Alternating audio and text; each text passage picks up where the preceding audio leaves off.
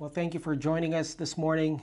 Would you open your Bibles to 1 Peter chapter 1, verses 14 through 16, as today we're going to be talking about a holy calling.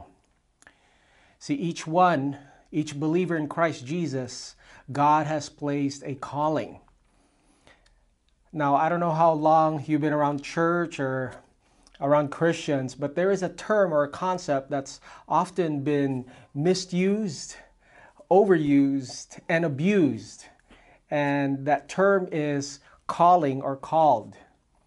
Oftentimes we refer to it like it's a personal call.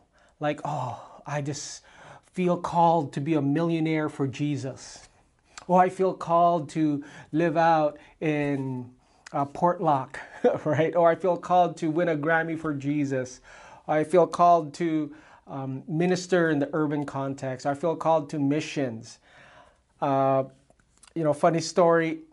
While I was in Bible college, there was a fellow student who was really taking a liking to a girl, and he just had a major crush. He was just like crushing on her and was really into her. He was like telling everybody, oh, I'm going to marry that girl. I'm going to marry her. Anyways, and he felt called, and he felt a calling to marry her. And so he was trying to, you know, engage in conversation, trying to get her to go out on a date with him. And he even fasted and prayed. And one day he approached her and said, you know, I really feel called to marry you. I have this calling that I would be your husband and you would be my wife. And I feel like the Lord's telling me that I should just like walk around the walls of your heart 7 times, just like Jericho, and the walls would crumble down and the yoke would flow down that's been broken, and it would just, the yoke would flow down. Yeah, that didn't work out too well. Girl, run away, okay? Because that dude doesn't know how to interpret scripture. First of all, he has a very allegorical interpretation of the Bible, but secondly, I mean, yoke, Y-O-K-E, it's something that you put on your neck. Well, Corinthians says, don't be equally yoked with an unbeliever, not like an egg yolk that would break, Y-O-L-K. But all that to say is that, you know, oftentimes people have a misconstrued sense of calling, and we have a overemphasized personal call, like individual specific call for our lives, where we don't focus on the basics of the general call upon our lives. And in 1 Peter 1, 14 through 16, we're going to go through a calling to holiness and obedience, and this is holy calling. So would you open your Bibles and turn to 1 Peter 1, 14 through 16? Let's go ahead and read. As obedient children, do not be conformed to the passions of your former ignorance, but as he who called you is holy, you also be holy in all your conduct, since it is written, you shall be holy, for I am holy. This is the word of the Lord. Let's pray. Father, we invite you right now. Would you give us eyes to see, give us ears to hear, Lord? Give us a heart to understand, to welcome your word as God breathed, that is inspired. Lord, I pray, Father, that we would come to terms of who you are. Lord, I pray right now for a renewal of mind so that there will be transformation. I pray, Lord God, for a refreshing of heart so that our love for you would increase and grow. We love you. We worship you. In Jesus' name we pray. Amen. Amen. So there are 2 types of calling in the Bible. The first is a general call, which is for all believers. It's a universal call.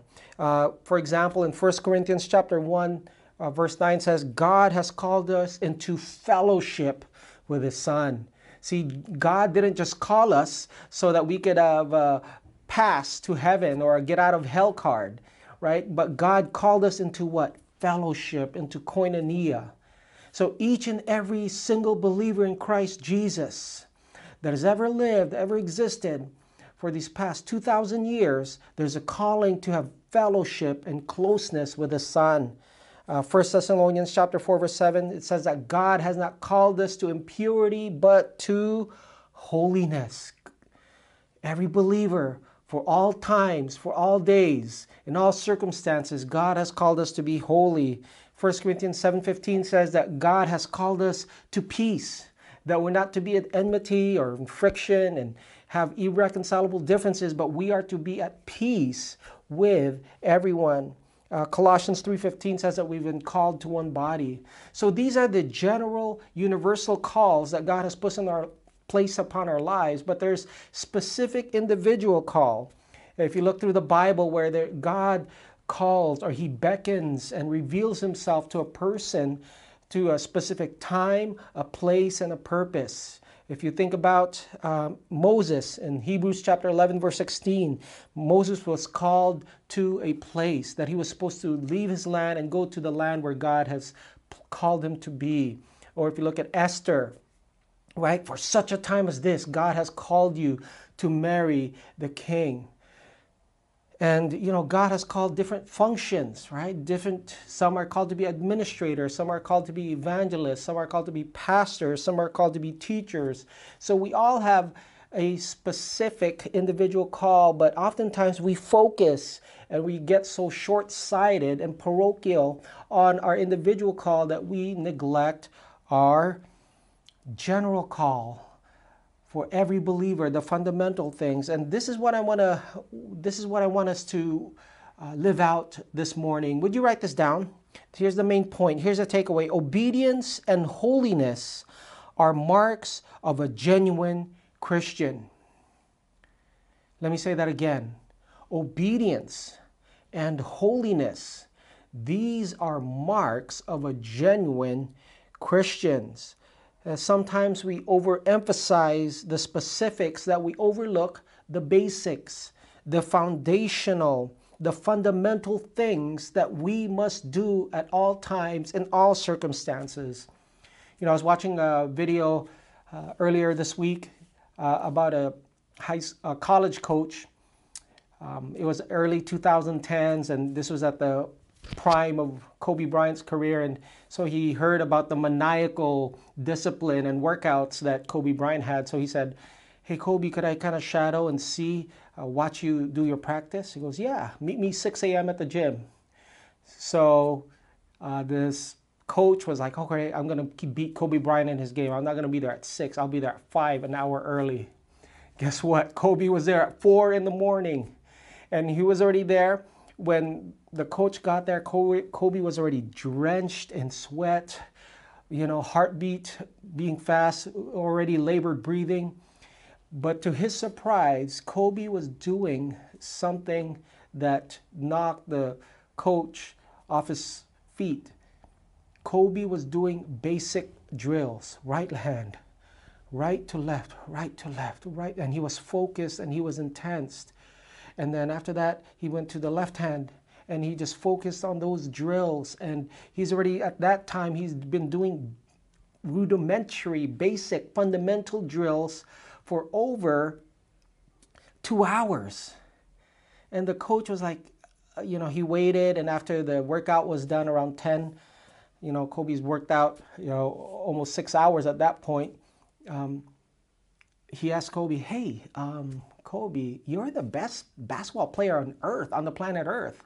Why are you doing basic fundamental drills and exercises that I teach my elementary and junior high kids?" And Kobe responded with this: "It's because I do the basic and fundamental drills that I am the best basketball player on earth." See, as Christ followers, we need to get back to the fundamentals. Oftentimes we get caught up in personal calling and individuals, you know, in the name of evangelism. Being a Christian in America now has boiled down to a decision that at one time I said yes to Jesus. I went to church, you know, the music was very moving. I saw other people walking down and raising their hands, and I was like, oh, might as well raise my hand, and, you know, I'm a Christian. But their life has no effect of them, or there's no evidence of them being born again.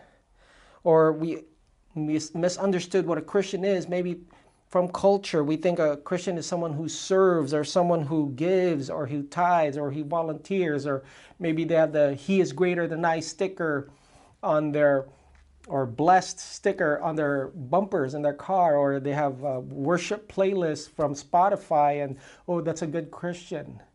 But fundamentally, God has called you and me, every believer, for all times, in all situations, that we should walk in obedience and in holiness.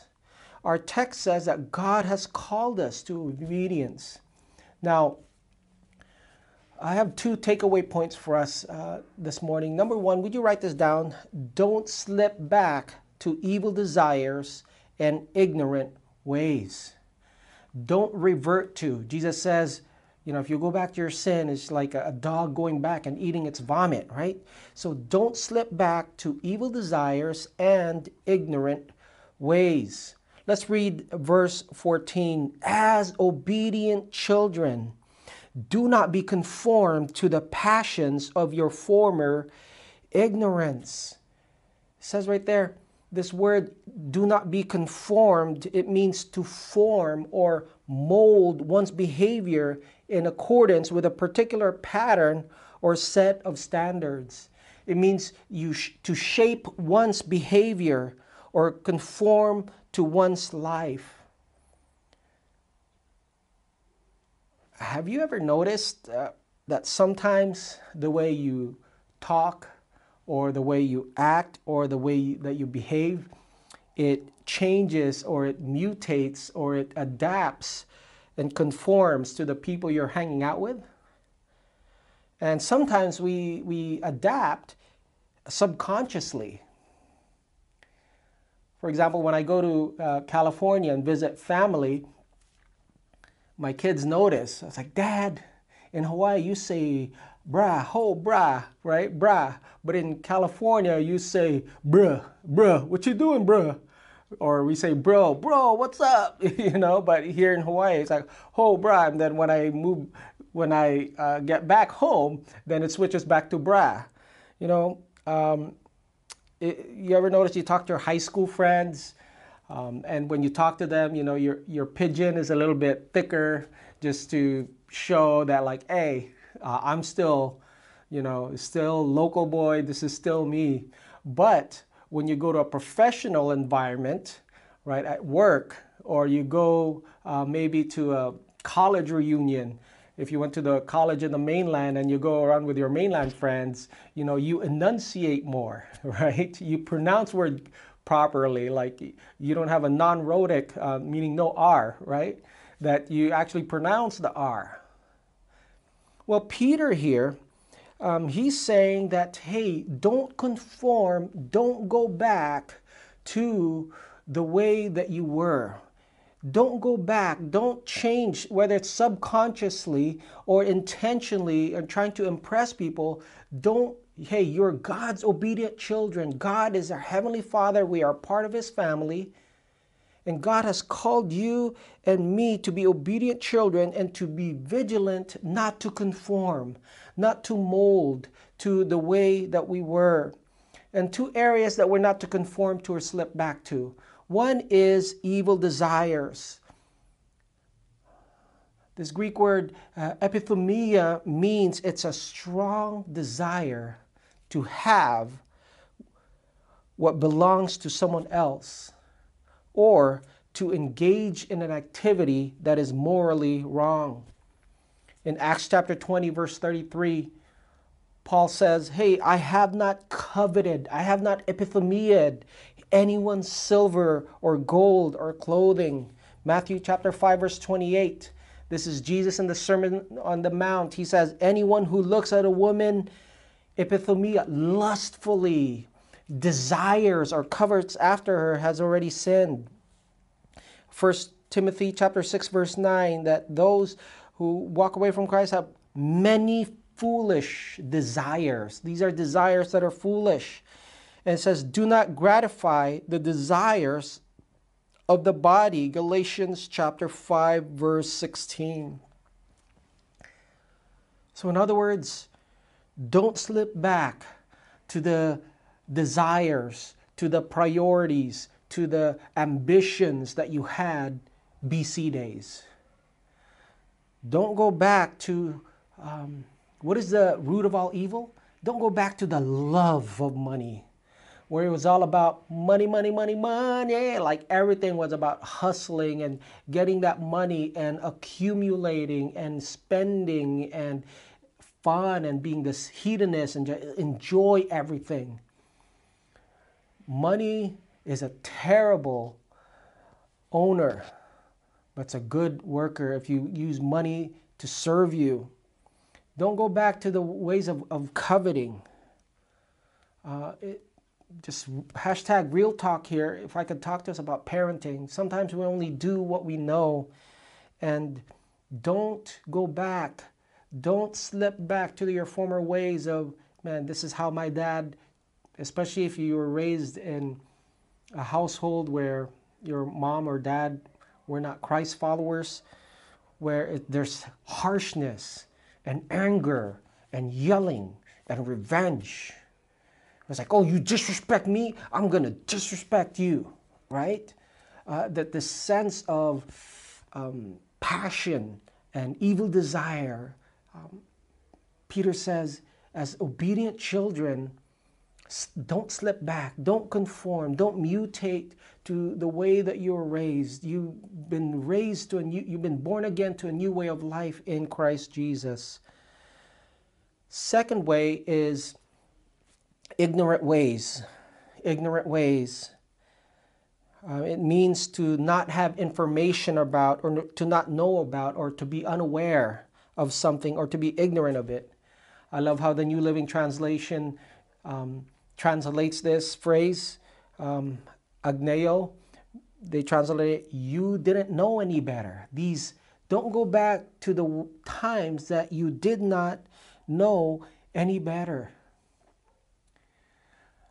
About 2 years ago, my sister was at my parents' house and just kind of combing through some shoe boxes worth of pictures, and she took a picture of this. Wow. Look at that cool guy right there. I mean, I just thought like I was so cool. I had a peach fuzz mustache.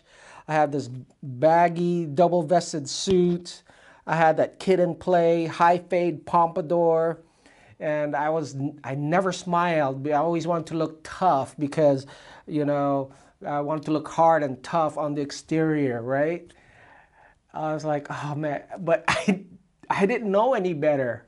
I thought that was the way to do it, right? And these were times of ignorance. How can we apply this? If I could just talk to parents, or grandparents, don't slip back to times of ignorance before you knew Christ. Even if your parents knew Christ, but, you know, I grew up, you know, immigrated from the Philippines, May of 1988, so I have this immigrant mentality of work ethic, of, you know, work till, because you have this is the land of opportunity and you could make something of yourself, where it crosses over into performance-based, not grace-based. If you've been redeemed now by the blood of Jesus, the way that you parent is not through performance, that if you do good, I'll love you. If you do good, my hand is on you. If you do good, if you get good grades, my approval is on you. It's like, no, I love you no matter what. If you do good, if you do bad, my love for you is constant because God's love for me is constant. And because I receive and I live and I breathe on God's love for me, that is how I'm going to parent you. You know, there was a lady at our church who just kind of with regret after attending our church for a couple years. She, you know, she's Asian and she raised kids, and she's like, man, I can't believe, you know, one of my kids, I told him, we'll pay for your driver's test, your driver's permit test, right? And driver's classes if you get straight A's. Now, there's nothing wrong with wanting the best for your kids and aspiring for your kids, but to deprive your kids of the rite of passage and the joy of driving and independence because you want them to get straight A's. That's, man. And she's like, ah, Pastor, I just didn't know any better. And Peter says here, don't slip back. Don't conform to your evil desires, but also your times of ignorance. You didn't know any better. You thought, you know, your main job was to provide for your family. You didn't know any better, but now you do, that you are to be present and you're to be intentional and you're supposed to play with your kids and spend time with them, help them do their homework, build relationship with them, Sabbath with them. And when we do this, we are walking in the newness of life in Christ Jesus. Amen? Amen. Number two, would you write this down? Honor your Heavenly Father and reflect His holiness. Honor your Heavenly Father and reflect His holiness. So for children characterized by obedience, it indicates that they belong to a family, and they belong to the family of God, and that we are dependent members to God's family. Remember 1 Peter chapter 1, verses 1 and 2, according to the foreknowledge of God the Father, right? Through the obedience of, for the obedience of Jesus Christ the Son, that God is our Heavenly Father. And as obedient children, we look to God to provide. Look at verse 15. But as He, as obedient children, but as He who called you is holy, you also be holy in all your conduct. Since it is written, you shall be holy, for I am holy. Now, let me be perfectly clear here. We pursue holiness and we strive for holiness, not because we want to be saved, not because we want to be loved, not because we want God's approval. Listen, it's because we are saved. It's because we've been born again. It's because we have an inheritance that's in heaven. It's because we've been redeemed. It's because we've been forgiven. Then we could live in holiness. Remember Ephesians 1 Peter 1, 3 to 14. It's a one sentence praise unto God that Peter tells them who they are in Christ before he tells them how to behave in this life. And we have to remember, guys, that holiness, it's God's primary character. Revelation, it says that angels all day and all night, they sing, holy, holy, holy is the Lord God Almighty, the one who is, who was and is to come. In other words, it doesn't say love, love, love is the Lord God Almighty, or mercy, mercy, mercy is the Lord God Almighty. But he says holy. The Hebrew word is kodesh, meaning it's set apart, that God is uncreated, that He is other than, that He is unique, that He is separate from everything and anything else. And this calling to holiness, it's grounded on three things. Let's just go through this real quickly. The first is the calling to holiness grounded in creation. Look at Genesis chapter 1, verse 14. And God said, let there be lights in the expanse of the heavens to separate the day from the night, and to separate the light from darkness. And God saw that it was good. There's an old rabbinic tradition or midrash or interpretation that what God solely focused on the fourth day was separate, was to distinguish, was to set apart. What did God do on the first day? He created light and darkness. What did God do on the second day? He created the water and the sky.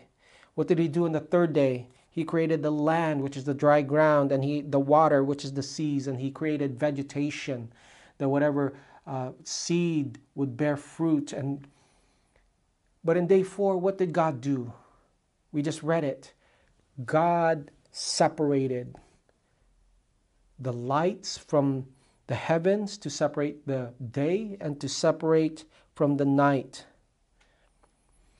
All that God did in the 4th day was to separate day from night to mark seasons and days and years and months. The greater light to govern the day and the lesser light to govern the night. So from the very creation, God, there's an intrinsic sense of separation, and God created us to be holy and to be set apart. Secondly, this idea of covenant. Why are we to be holy? Because we enter into a covenant relationship with God. Look at Leviticus 11:45. For I, the Lord, am the one who brought you up from the land of Egypt, that I might be your God. Therefore, you must be holy because I am holy. Why are we to be holy? Because God is holy. But what is the grounds for that? That God brought us up from Egypt, meaning God set us free from bondage, from slavery, from sin. And the purpose that God set us free is so that we could enter into relationship, that He would be our God, that we would be the sheep of His pasture, that He would be the good shepherd. We entered into this promise relationship, this covenant relationship with God. And in this covenant relationship, it is maintained by holiness to God, being separate for God because of who God is. It's similar to a wedding vow, and how that you're faithful and that you would love your spouse, that you would forsake all others, that you would separate yourself from other relationships that is not your spouse, your husband or your wife. And thirdly is a calling to holiness, is this character. Leviticus chapter 20, verse 26, you shall be holy to me, for I, the Lord, am holy and have separated you from the peoples that you should be mine. The essence of holiness is that God, He is separate, that He is other than, that He's unique, He's uncreated. And it says in Leviticus that I have separated you from all the peoples. I have distinguished you. I have divided you. I have demarcated you. I have set you aside. And that's what holiness is, that God set us aside, that everybody else is doing this, but I'm going to do this. Everybody at work is talking stink about the supervisor, but I'm going to keep my mouth and not meddle into business. Everybody else is stealing or cheating in their taxes and gossiping, but I'm not going to live. I'm going to live by integrity. Everybody else is, doing whatever they want on Sundays, but I'm going to be set apart, and that is a day unto the Lord for worship. And so I'm just going to wrap this up with just 3 call to action points for holiness, okay? Number 1 is time. I'll make it simple, where God's called us to holiness in time, talent, and treasure. 3 T's. Number 1 is time. And the way that we can apply that today, this morning, is to Sabbath unto the Lord. Exodus chapter 20, verse 8, remember the Sabbath, remember it, and keep it what? Holy. 6 days you shall work, but 1 day you are to rest. What does it look like to Sabbath? It looks like this, four aspects. First is you stop. That's what Shabbat means, it's to cease. There's this cessation, and you stop from work. Paid or unpaid work, work that drains you, work that feels like work, okay? Secondly, you rest. Maybe you sleep in, maybe you take a nap, Maybe you do things that fill your tank, and read a book, go to the movies, all right? But you just kind of rest, all right? Third is delight, meaning do things that just kind of gives you joy. Go have a date night with your husband, right? Go on a date night with your wife. Go on a family movie night. Go out to brunch. We drink some mimosas, pinkies up, right? And just enjoy. Go to the beach. Go for a walk. Go around Diamond Head, right? Go on a hike. Go to Manoa Falls. Just do things to delight in God's creation.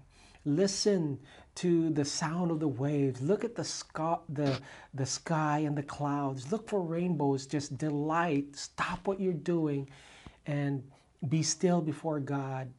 And lastly is contemplate. Contemplate. Do extended time of devotions. Don't be rushed. If you're not doing 5 chapters or your daily devotions, just do one verse. Contemplate on that. Go through the Psalms.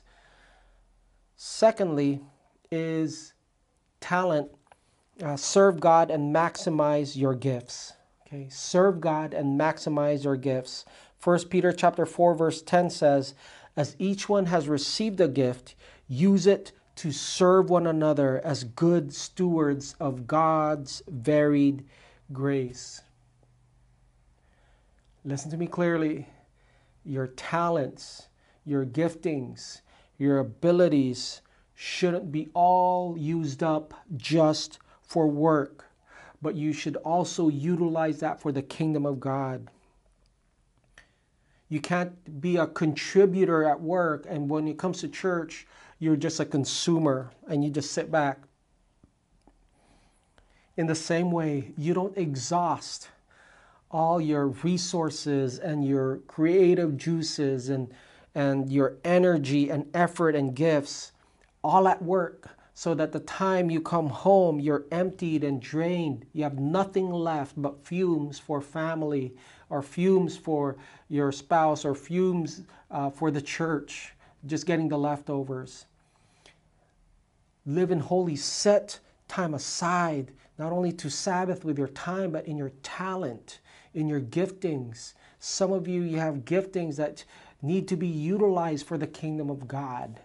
Some of you have creative minds, are so artistic, or you know how to build teams, you know how to manage systems, you're good with people, you're good with administration. Utilize those gifts. Use your business degree and help the church and serve the kingdom of God. And lastly is treasure, which is to, how could you live in holiness? Give cheerfully.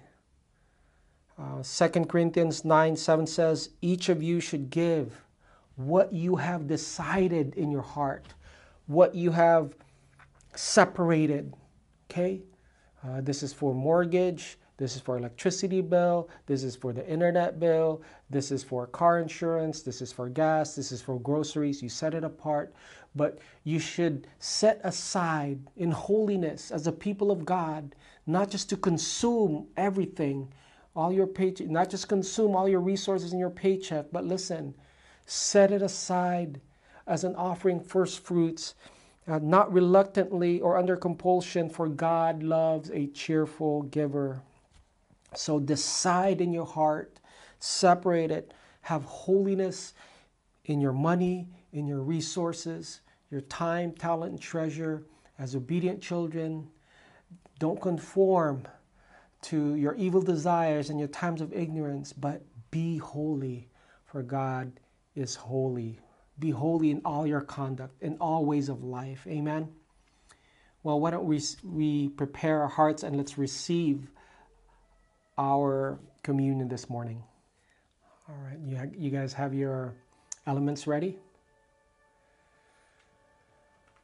So if we could come before the Lord, let's pause. Let's breathe in the goodness of God. Let's exhale anything that's not of the Lord. And think and remember the sacrifice that Jesus paid so that we can be set free. And the purpose that He set us free is so that we could live in holiness, so that we won't be shackled and bound and enslaved by our past, enslaved by our sinful nature, enslaved by the things of this world, but we could be free. We've been set free so that we could live free as a people of God. God has called us to obedience and to holiness. And examine yourself in time, talent, treasure. Lord, is there any areas in my life where I'm not living in holiness? Maybe it's my thought life. Maybe it's the music I listen to. Maybe it's the words that I say. Maybe it's the people that I've been hanging out with. But ask for forgiveness. Ask for God to cleanse. We are to examine ourselves before we partake. So the Bible says, "For I received from the Lord which I now deliver unto you, that the Lord Jesus, on the night that He was betrayed, He took the bread, He broke it, He blessed it, He gave thanks, and He said, 'This is my body broken for you. Eat of this in remembrance of me.'" Let's go ahead and pray. Father, we remember Your broken body. We remember the sacrifice on the cross. So Lord, I pray that as we eat of this broken body, of Your broken body, that You would bring wholeness. Lord, Your body was broken so that we could be full and complete. Lord, You have come to give us life and life to the full. Lord, You were condemned so that we can be accepted. You were forsaken so that we can be loved. So as we eat this bread, O Lord, I pray for nourishment. I pray for strength. I pray for resolve. Lord, I pray for desire, Lord, to walk in obedience and to live in holiness as Your people. In Jesus' name we pray. Amen. Let's go ahead and eat of the bread.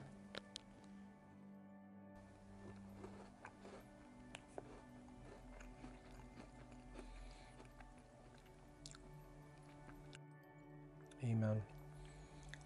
In the same manner, after supper, He took the cup, saying, "This cup is the new covenant in my blood. Drink of this as often as you eat, for as often as you eat of the bread and drink of the cup, you proclaim the Lord's death until He comes." So let's proclaim the life, the death, and resurrection of Jesus, and let's drink the cup together.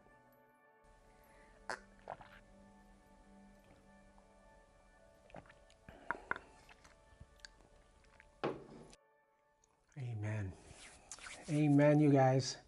Well, thank you so much for tuning in. If you're able, we'd love to have you join us for live in-person service, 5 p.m. at the Academy Learning Hub in Aina Haina. Thank you so much for tuning in.